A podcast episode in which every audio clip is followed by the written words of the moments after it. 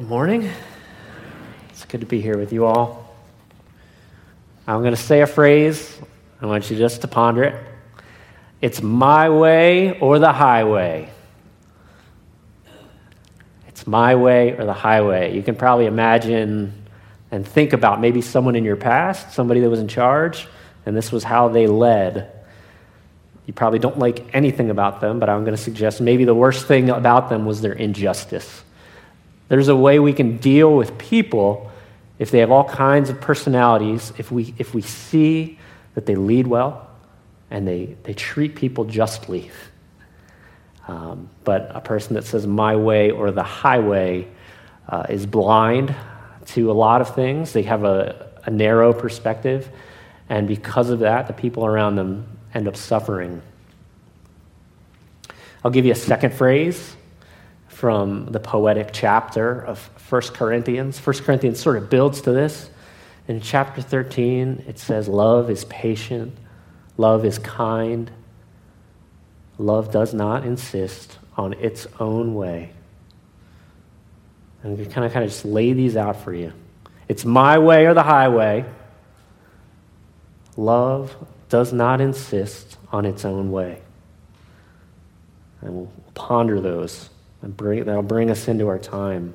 We're continuing a series on the law that as God's people were leaving the wilderness to have a land of their own, God gave them this law so that they would thrive in the land, that they would be healthy.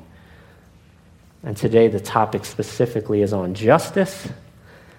As I prepared, I sort of sketched out how this could easily be a six part sermon series, uh, but we only have today. So what it's going to feel like is an efficient road trip. You could think about it maybe like a tour, and I'll be your tour guide. You can trust me, you'll stay with me. I'll remind you that we are not under the law, but under grace. Because of Christ, there's a new covenant, so that's why we don't obey the letter of everything in Deuteronomy. Uh, we're exploring what justice looked like in Bronze Age, ancient Israel. What hasn't changed is that the God that wrote this law is the same God that we seek and serve. So by the end of today, I don't expect anyone to purchase a slave. I don't expect anyone to pay taxes to a priest, to marry your brother in law, or uh, to have a party for immigrants. However, we are going to look at each and every one of those things, and it's going to be great. I might be a little hard to read at times this morning because, on the one hand, I'm, I'm excited about the word. I, I love it. I've enjoyed preparing for today. Uh, God has just met with me as I've looked at his word, and I just want to share it with you. And on the other hand, uh, I'm trembling in fear. so um, buckle up and we'll, we'll get going. Uh, let's, let's ask the Lord for help. Uh, Lord God, um, we, we love you and we realize we don't yet fully know you. Uh, we want to be open in this moment. We want to be still here. We thank you for rest. We thank you for a time without work, a time to be at peace with you. God, we pray that your presence would open up this word to us, that we might know you more. Show us your way, God and help us to humbly see the error of our ways. We pray for justice in this land, justice in our homes and in our community. And God, would you make the justice happen through us, Lord? Give us the strength and the wisdom to do that, we pray. In Jesus' name, amen. All right, as we set out, I invite you to take notes, even if you're not a usual note taker we are going to travel fast and light over some heavy topics. So the Lord might give you a question that I don't want you to forget. He might kind of show you one of these passages that you're like, I need to look at it more. And please take it home and continue. And of course, I'm always available if you want to talk to me or discuss any of this. All right. Uh, the first big thought for today is that God's way is justice. God is justice. This will be our starting point. After receiving the law, Moses writes a song which includes this verse from Deuteronomy 32. For I will proclaim the name of the Lord, ascribe greatness to our God, the rock. His work is perfect, for all his ways are justice.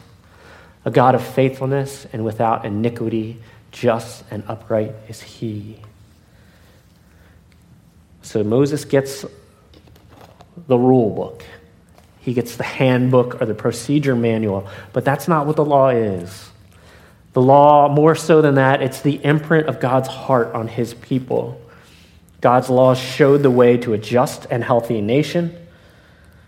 God saw a world filled with injustice, and out of his wisdom, with deep mercy for his people, he gave the law so that his people would be set apart, that they would enjoy abundant life in the promised land.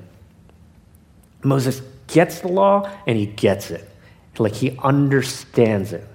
And out of thankfulness, Moses writes a song about God generally, but about justice specifically. And he worships God, saying, These laws you've given are perfect because you are perfect. We will have justice in our land, God, because you are justice.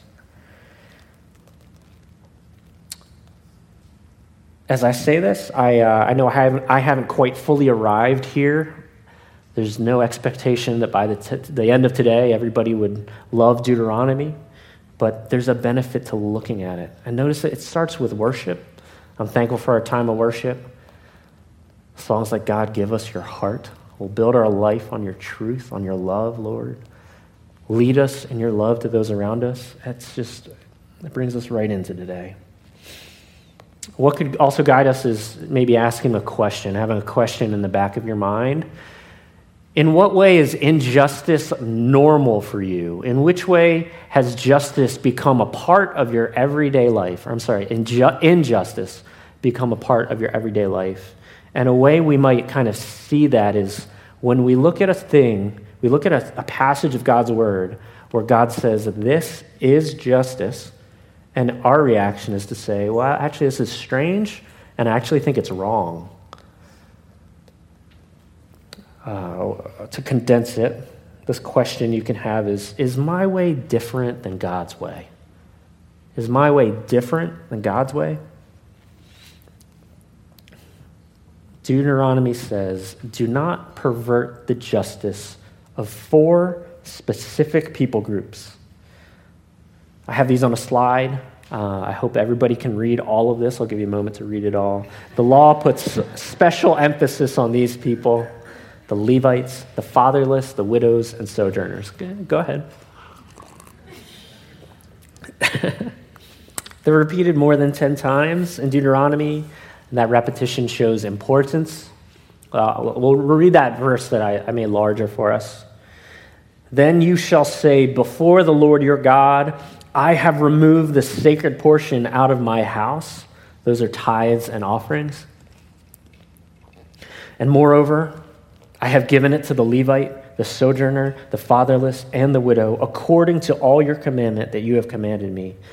I have not transgressed any of your commandments, nor have I forgotten them. So it says pretty clearly remember them, think about them, care for them, give them money, give them food. What is special about these four groups? Why these four?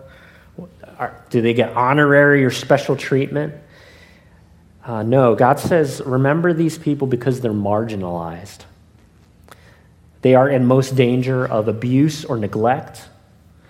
The law has an understanding that there will be natural unfairness, so justice is to do what is right in light of the unfairness.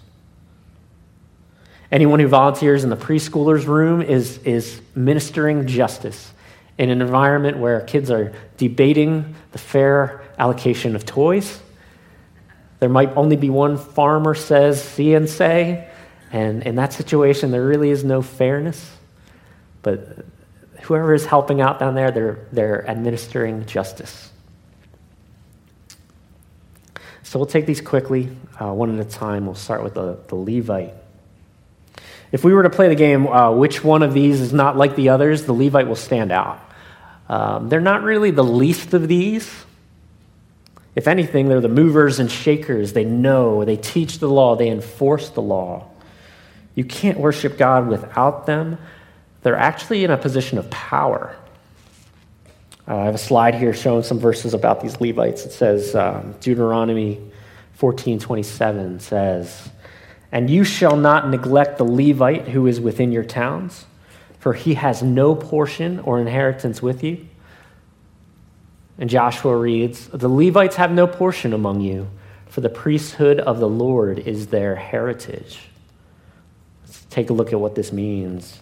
In national Israel, religion was the law. There was no separation between church and state. The Levitical priests were it. And the law says they cannot own land. They live among other tribes, they rent their homes, they don't work their own fields, they live off the tithes of the people of Israel. This is the system of government that God set forth in the law. You might think it's strange. Uh, I don't think it's just strange, I think it's revolutionary. Thousands of years later, we're still trying to figure this out. If you, if you study modern history, you might think of names like Thomas Paine or uh, James Madison, who wrote something I'll paraphrase as maybe the people in charge shouldn't have a lot of power and wealth because that will lead to corruption. We live in a time where government is by the people. Democracy is the most popular form of government on our planet today. However, 300 years ago, it was a bold and new idea, seemingly new. God had this figured out already. As the Israelites said into Canaan, the ones in charge were God's possession. He was their inheritance. So much so that written in the law is hey, everybody else, make sure my Levites who teach you the law, make sure they don't go hungry. Make sure they don't starve. Imagine how this impacted their public service as they rented the land with no inheritance to pass down, no safety net, depending on their neighbors for their livelihood. How do you think they were supposed to lead? How do you think they were supposed to raise their kids? They were meant to minister and serve the people with kindness and with understanding. And they were, teach, they were to teach their children to do the same. I think God knew what he was doing. His desire was for his people to live in justice. If servant leadership or government interests you and you're unfolding your beach chair and you want to you want to stay here, you got to get back in the van. We're already moving on. But I want us to see that God was over this nation of all of his people, and in the middle, he put mediators that were not to amass land and wealth and lord over the people. They were servant leaders that were prone to being forgotten. I don't know who's watching the preschoolers right now. I don't know what servant leader is there, but maybe give them a hug and, and thank them for serving. All right, now let's look at uh, justice for the fatherless. We're moving on. God says, remember the fatherless? And as this concept is worked out, it, it doesn't get visited with specifics very much, but instead, God talks about the poor. In ancient Israel, land was passed down through fathers. So if you did not have a father, it is almost certain that you did not have wealth. Let's look at what the law says. Deuteronomy 15 says, But there will be no poor among you, for the Lord will bless you in the land that the Lord your God is giving you for an inheritance to possess.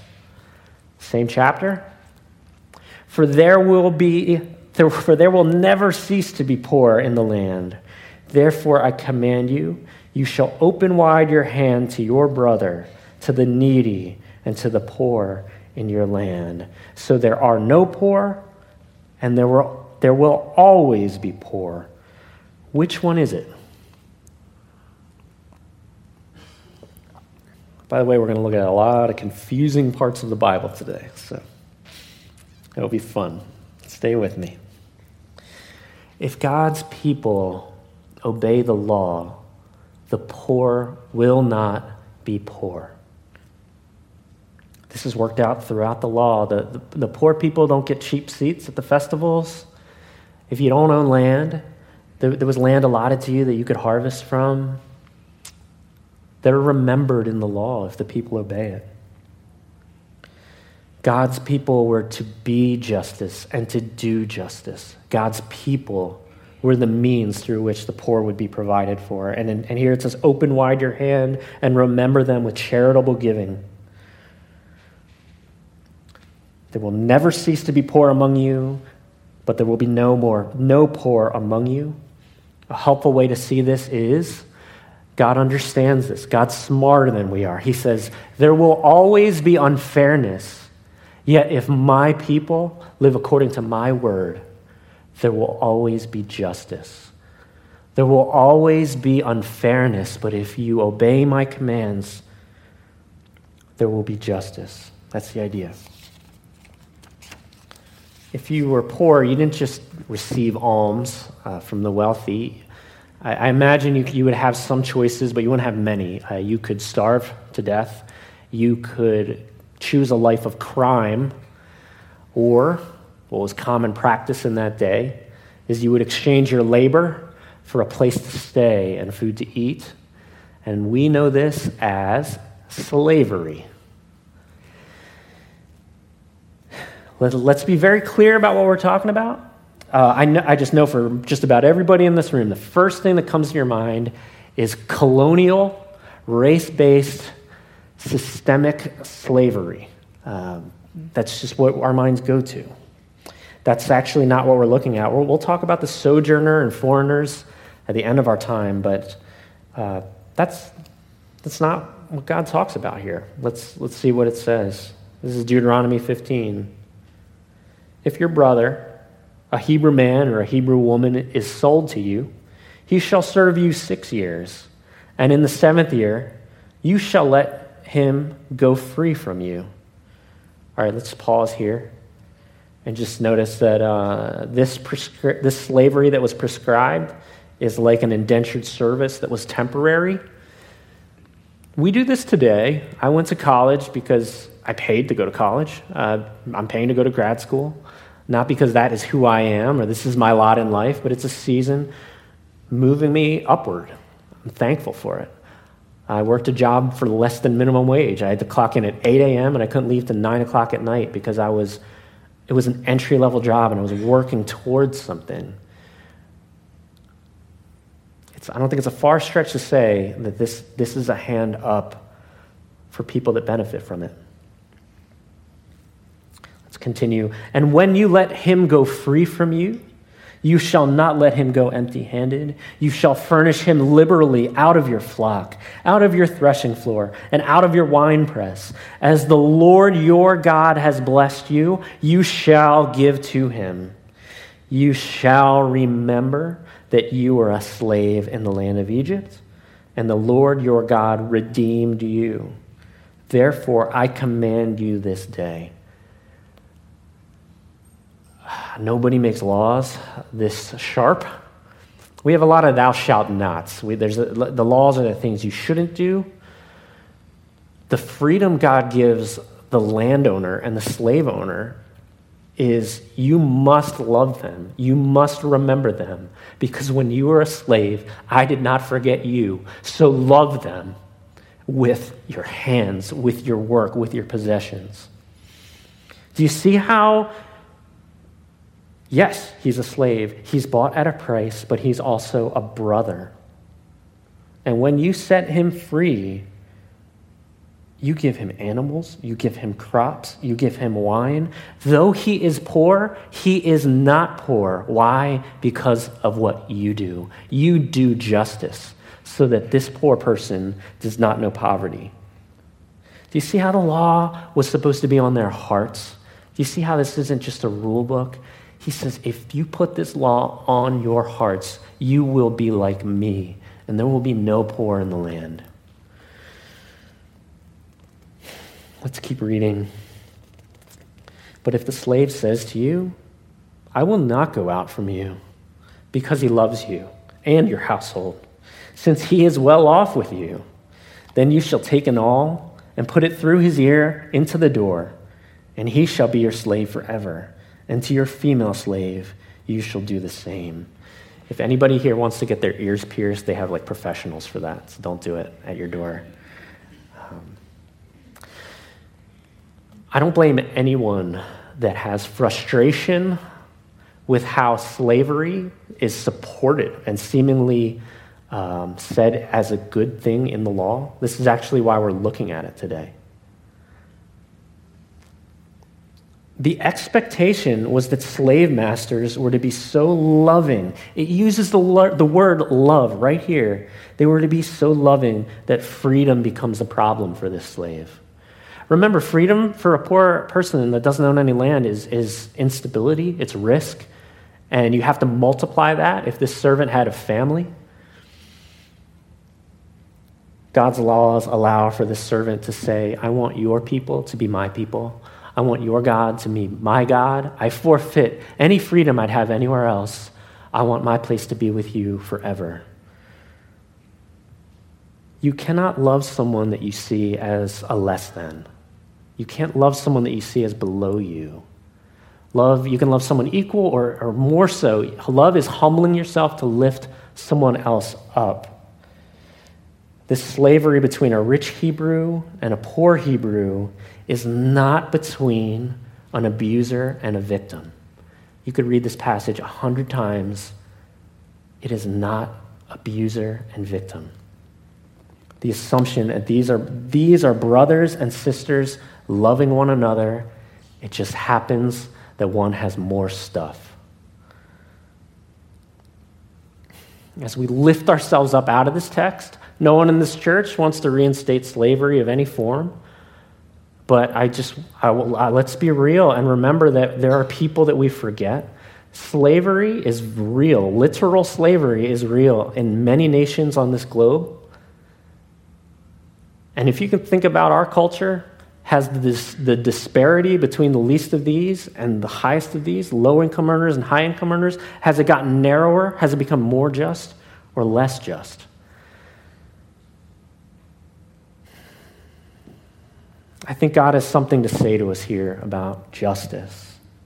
Do you act so justly to the poor, to your superiors, to those that work for you, to your parents, and to your children?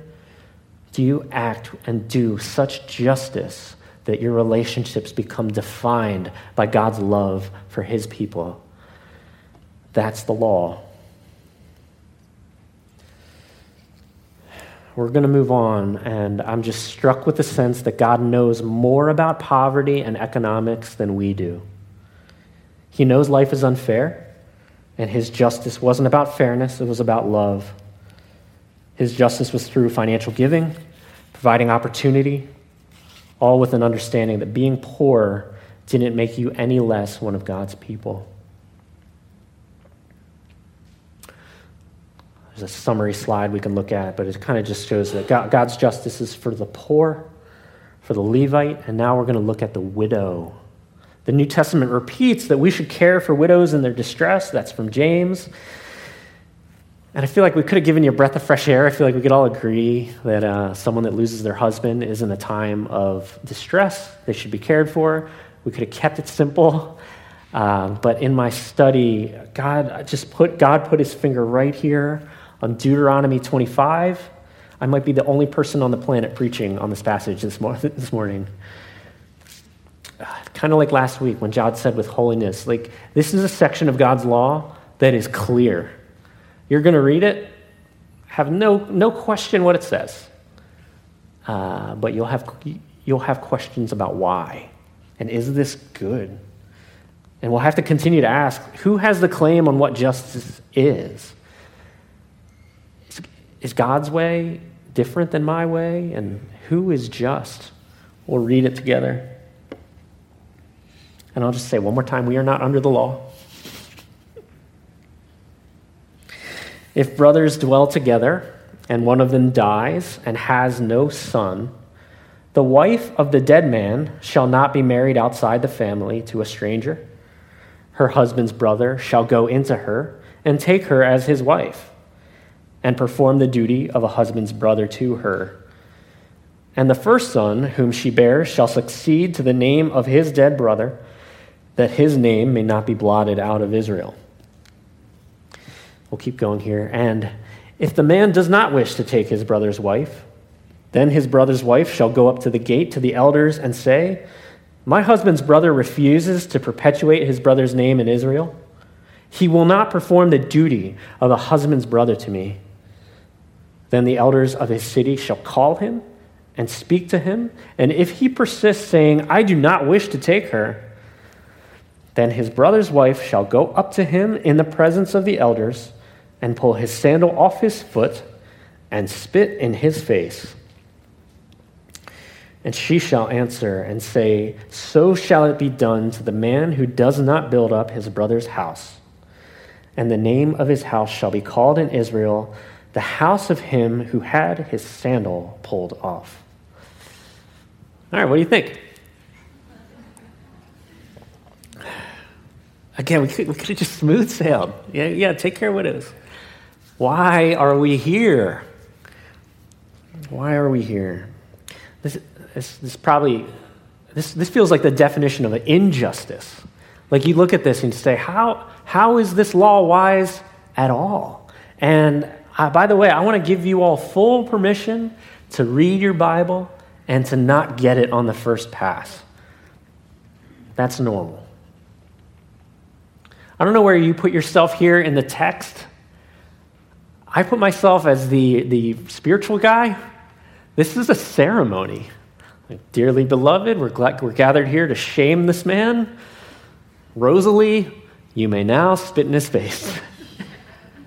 it's, uh, I wouldn't want to be that guy. But we'll, remind ourselves what we're doing today. This is strange to us, but let's remember God is wisdom. God is justice. All his ways are perfect. So let's do some work to look at it. Let's go back in. We'll just consider the initial command before the exception.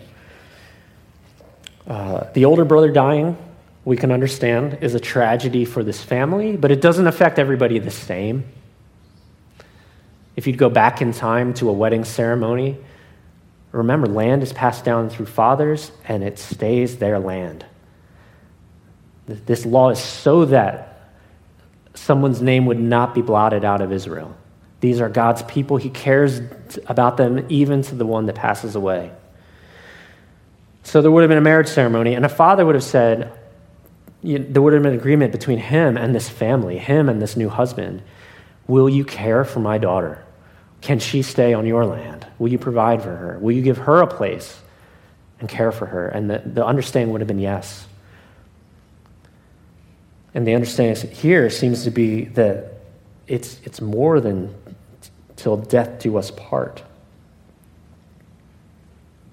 So this woman is vulnerable. She's lost her husband and has no son, and it does seem strange to all of us. But this unmarried younger brother was to honor the promises his family made, to take his sister in law to be his wife. And it says where his kids need to live. So when he has a first son, he lives on his brother's land, and all the other kids would be on his land. I think the loudest objection we would have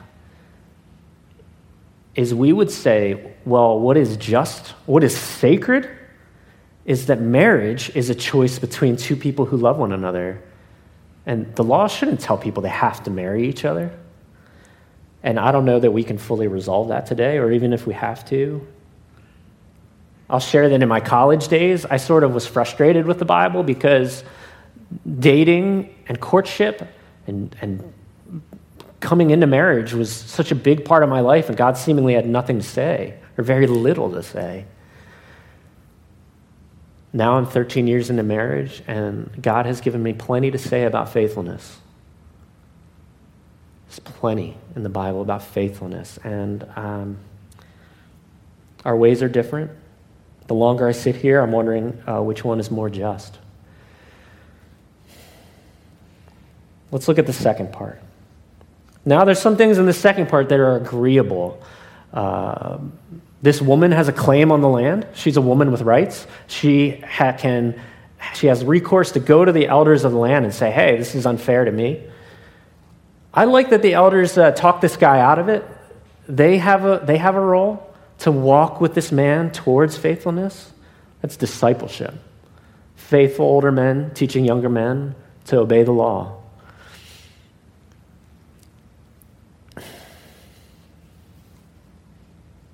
Those parts are good. Why is it that the text seems to assume that the, the woman wants to get married to the younger brother, but the younger brother doesn't want to get married? The law also says that the oldest brother gets a double portion of the wealth, a double portion of the land. This younger brother would have lived in the shadow of his older brother his whole life. And now he has a choice which the law discourages and even shames. His choice is to be faithful to this woman that picked his family, to love her and care for her, and give her offspring so that she's provided for in her old age. Or he could be rich. The law says a woman's commitment to leave her family of origin, to be taken in by another family, would be honored, and gives a strong incentive for men to be loving and faithful. It seems to understand that people in our lives will, ha- will have important decisions between faithfulness and greed, between love and selfishness. And this illustrates that if you call yourself by God's name and you choose yourself and you choose money and you break your promises and you don't build up families and you don't care for your brother, shame on you. Let everybody know that you made this choice. One more thing who's the wealthiest person in this passage? Who's the wealthiest person in this passage? Getting a double share is the unborn child. God's justice is for people that we forget and don't even consider. Marriage, according to his word, is not just two happy people trying to be happy and have a good life. Marriage is the beginning of family. Family is the foundation of society. And that to God is justice. When I first read this, I thought it was about the sandal. Uh, most of you might be looking at this passage for the first time. I don't expect anybody to be excited about Old Testament law, about land rights and marriage. We're not under this law. But, but this is where I want to set my beach chair up. I want to stay here. I'm impressed. I'm, I'm, I'm so interested to see how my way is so different than God's way. God, what do you have to teach us about justice? He has something here for us. Uh, but we'll take our last turn instead. We'll, we'll move on and we'll look at the sojourner. If, you read, if you've been reading with us and you read through Joshua, it's tense. There is a war, people are dying. And there's this phrase that happens two times where it reads, and the land had rest from war. And when you read that, it's like, oh, this is what God wanted. God wants peace. They were to take the land and to be a nation of peace. It assumes, the, the law assumes that one day there will, they will be a nation and sojourners will come, whether they're immigrants coming in to live there or, or if they're migrants that are displaced because they need refuge. If you hang in with me here, we have two more passages we're going to look at, and I don't want us to miss anything we'll see how Moses writes the perspective of the outsider right into the law. This is Deuteronomy 4 4 through 8. But you who have held fast to the Lord your God are alive today. See, I have taught you statutes and rules, as the Lord my God commanded me, that you should do them in the land that you are entering to take possession of it. Keep them and do them, for that will be your wisdom and your understanding in the sight of the peoples, who, when they hear all these statutes, will say, Surely this great nation is a wise and understanding people. For what great nation is there that has a God so near to it as the Lord our God is to us whenever we call upon him? And what great nation is there that has statutes and rules so righteous as all this law that I set before you today? The law was for justice internally, but it was also to give God's people a reputation of understanding and wisdom. And that was an attractive reputation. Other people were to see and fear God. They were to know that these people have a God because of these rules, because of these laws, because there's actually justice in this place. If, you, if you've read Judges chapter 1, there's a guy that cuts the thumbs and toes off of all his neighbors. Imagine leaving his land and coming to this.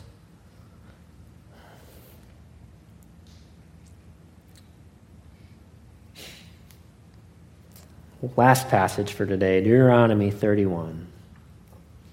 And Moses commanded, this is for Israel's Special Events Committee, by the way.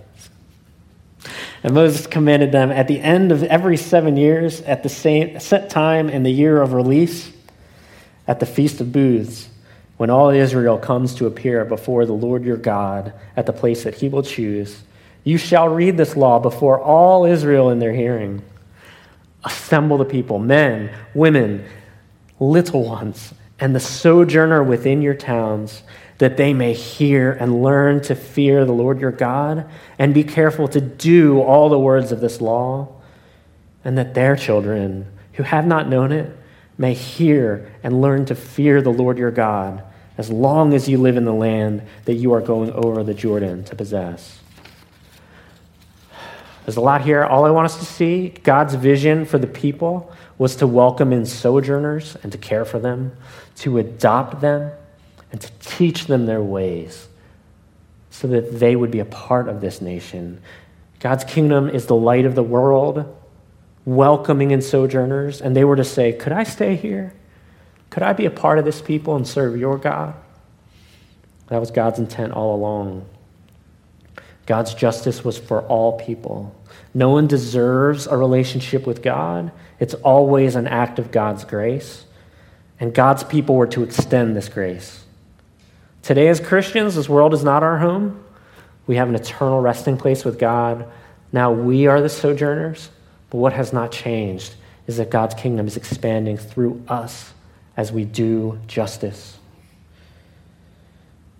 I want to take time to summarize was a lot. I bet the only thing you agree with maybe is that this should have been six sermons and not one. There's a slide here that might help us.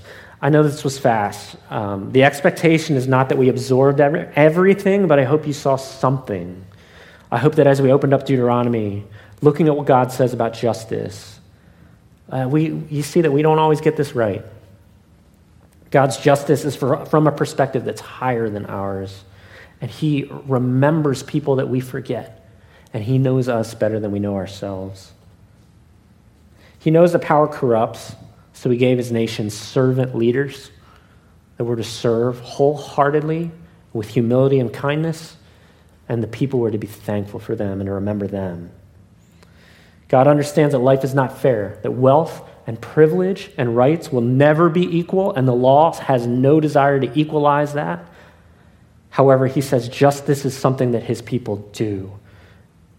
And when within the law, we're reminded that our brotherhood is of much higher importance than our social status. God reminds us that we are constantly neglecting and forgetting the marginalized. And as we give opportunity and we give charitably, and as we honor the poor, there's an increase of justice among us.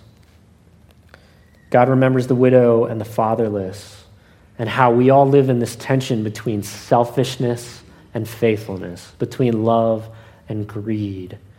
And he's very clear that we must be faithful people for there to be justice in the land. And God's justice was always made to expand his kingdom. That has not changed between the old and new covenants. By learning his ways, he wants you to have a reputation of understanding and of wisdom so that other people see and come to fear and to know God. We have one more little line on the bottom giving us a takeaway response. Just as this, this Deuteronomy lays out, as Moses led his people, you worship God, allow him to transform you so that we more and more become people that do justice. God's desire was not just for good policies and orderly churches or that we do good stuff with our hands. He's imprinting his heart on us when we study his word. We are becoming like him. There will be justice if we do his law. And the law was not a rule book or a handbook. It reveals a God that loves us and doesn't forget us.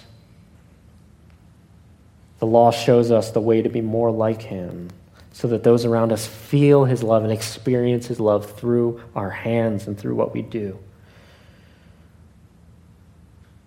That this is our prayer that through our lives, as we worship God, as He works on us and sanctifies us, that the people around us will say, Surely you have a God that is near to you whenever you call upon Him. Let's call upon Him now in prayer.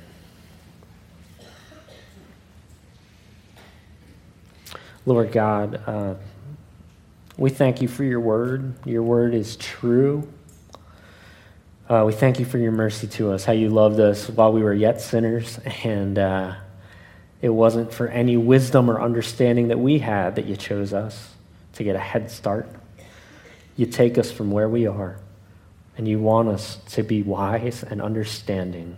You want us to love like you love, to be faithful like you, you are faithful.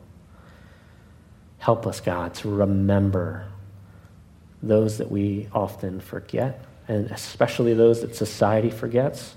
May we be known as a people that do right by the people that are hurt in this world and neglected. Help us not to forget our neighbor, but help us to love our neighbor, God. We praise you and thank you for how you shepherded and cared for your people according to your law. And eventually you made a new covenant with us that put this law on our hearts. And you've given us your Holy Spirit to help us, God Help us to become people that do justice for the glory of your name. Help us to humble ourselves, God, and not to get lost in our own shame, choosing our selfishness and our greed. But teach us to be faithful, God. We pray these things in Jesus' name. Amen.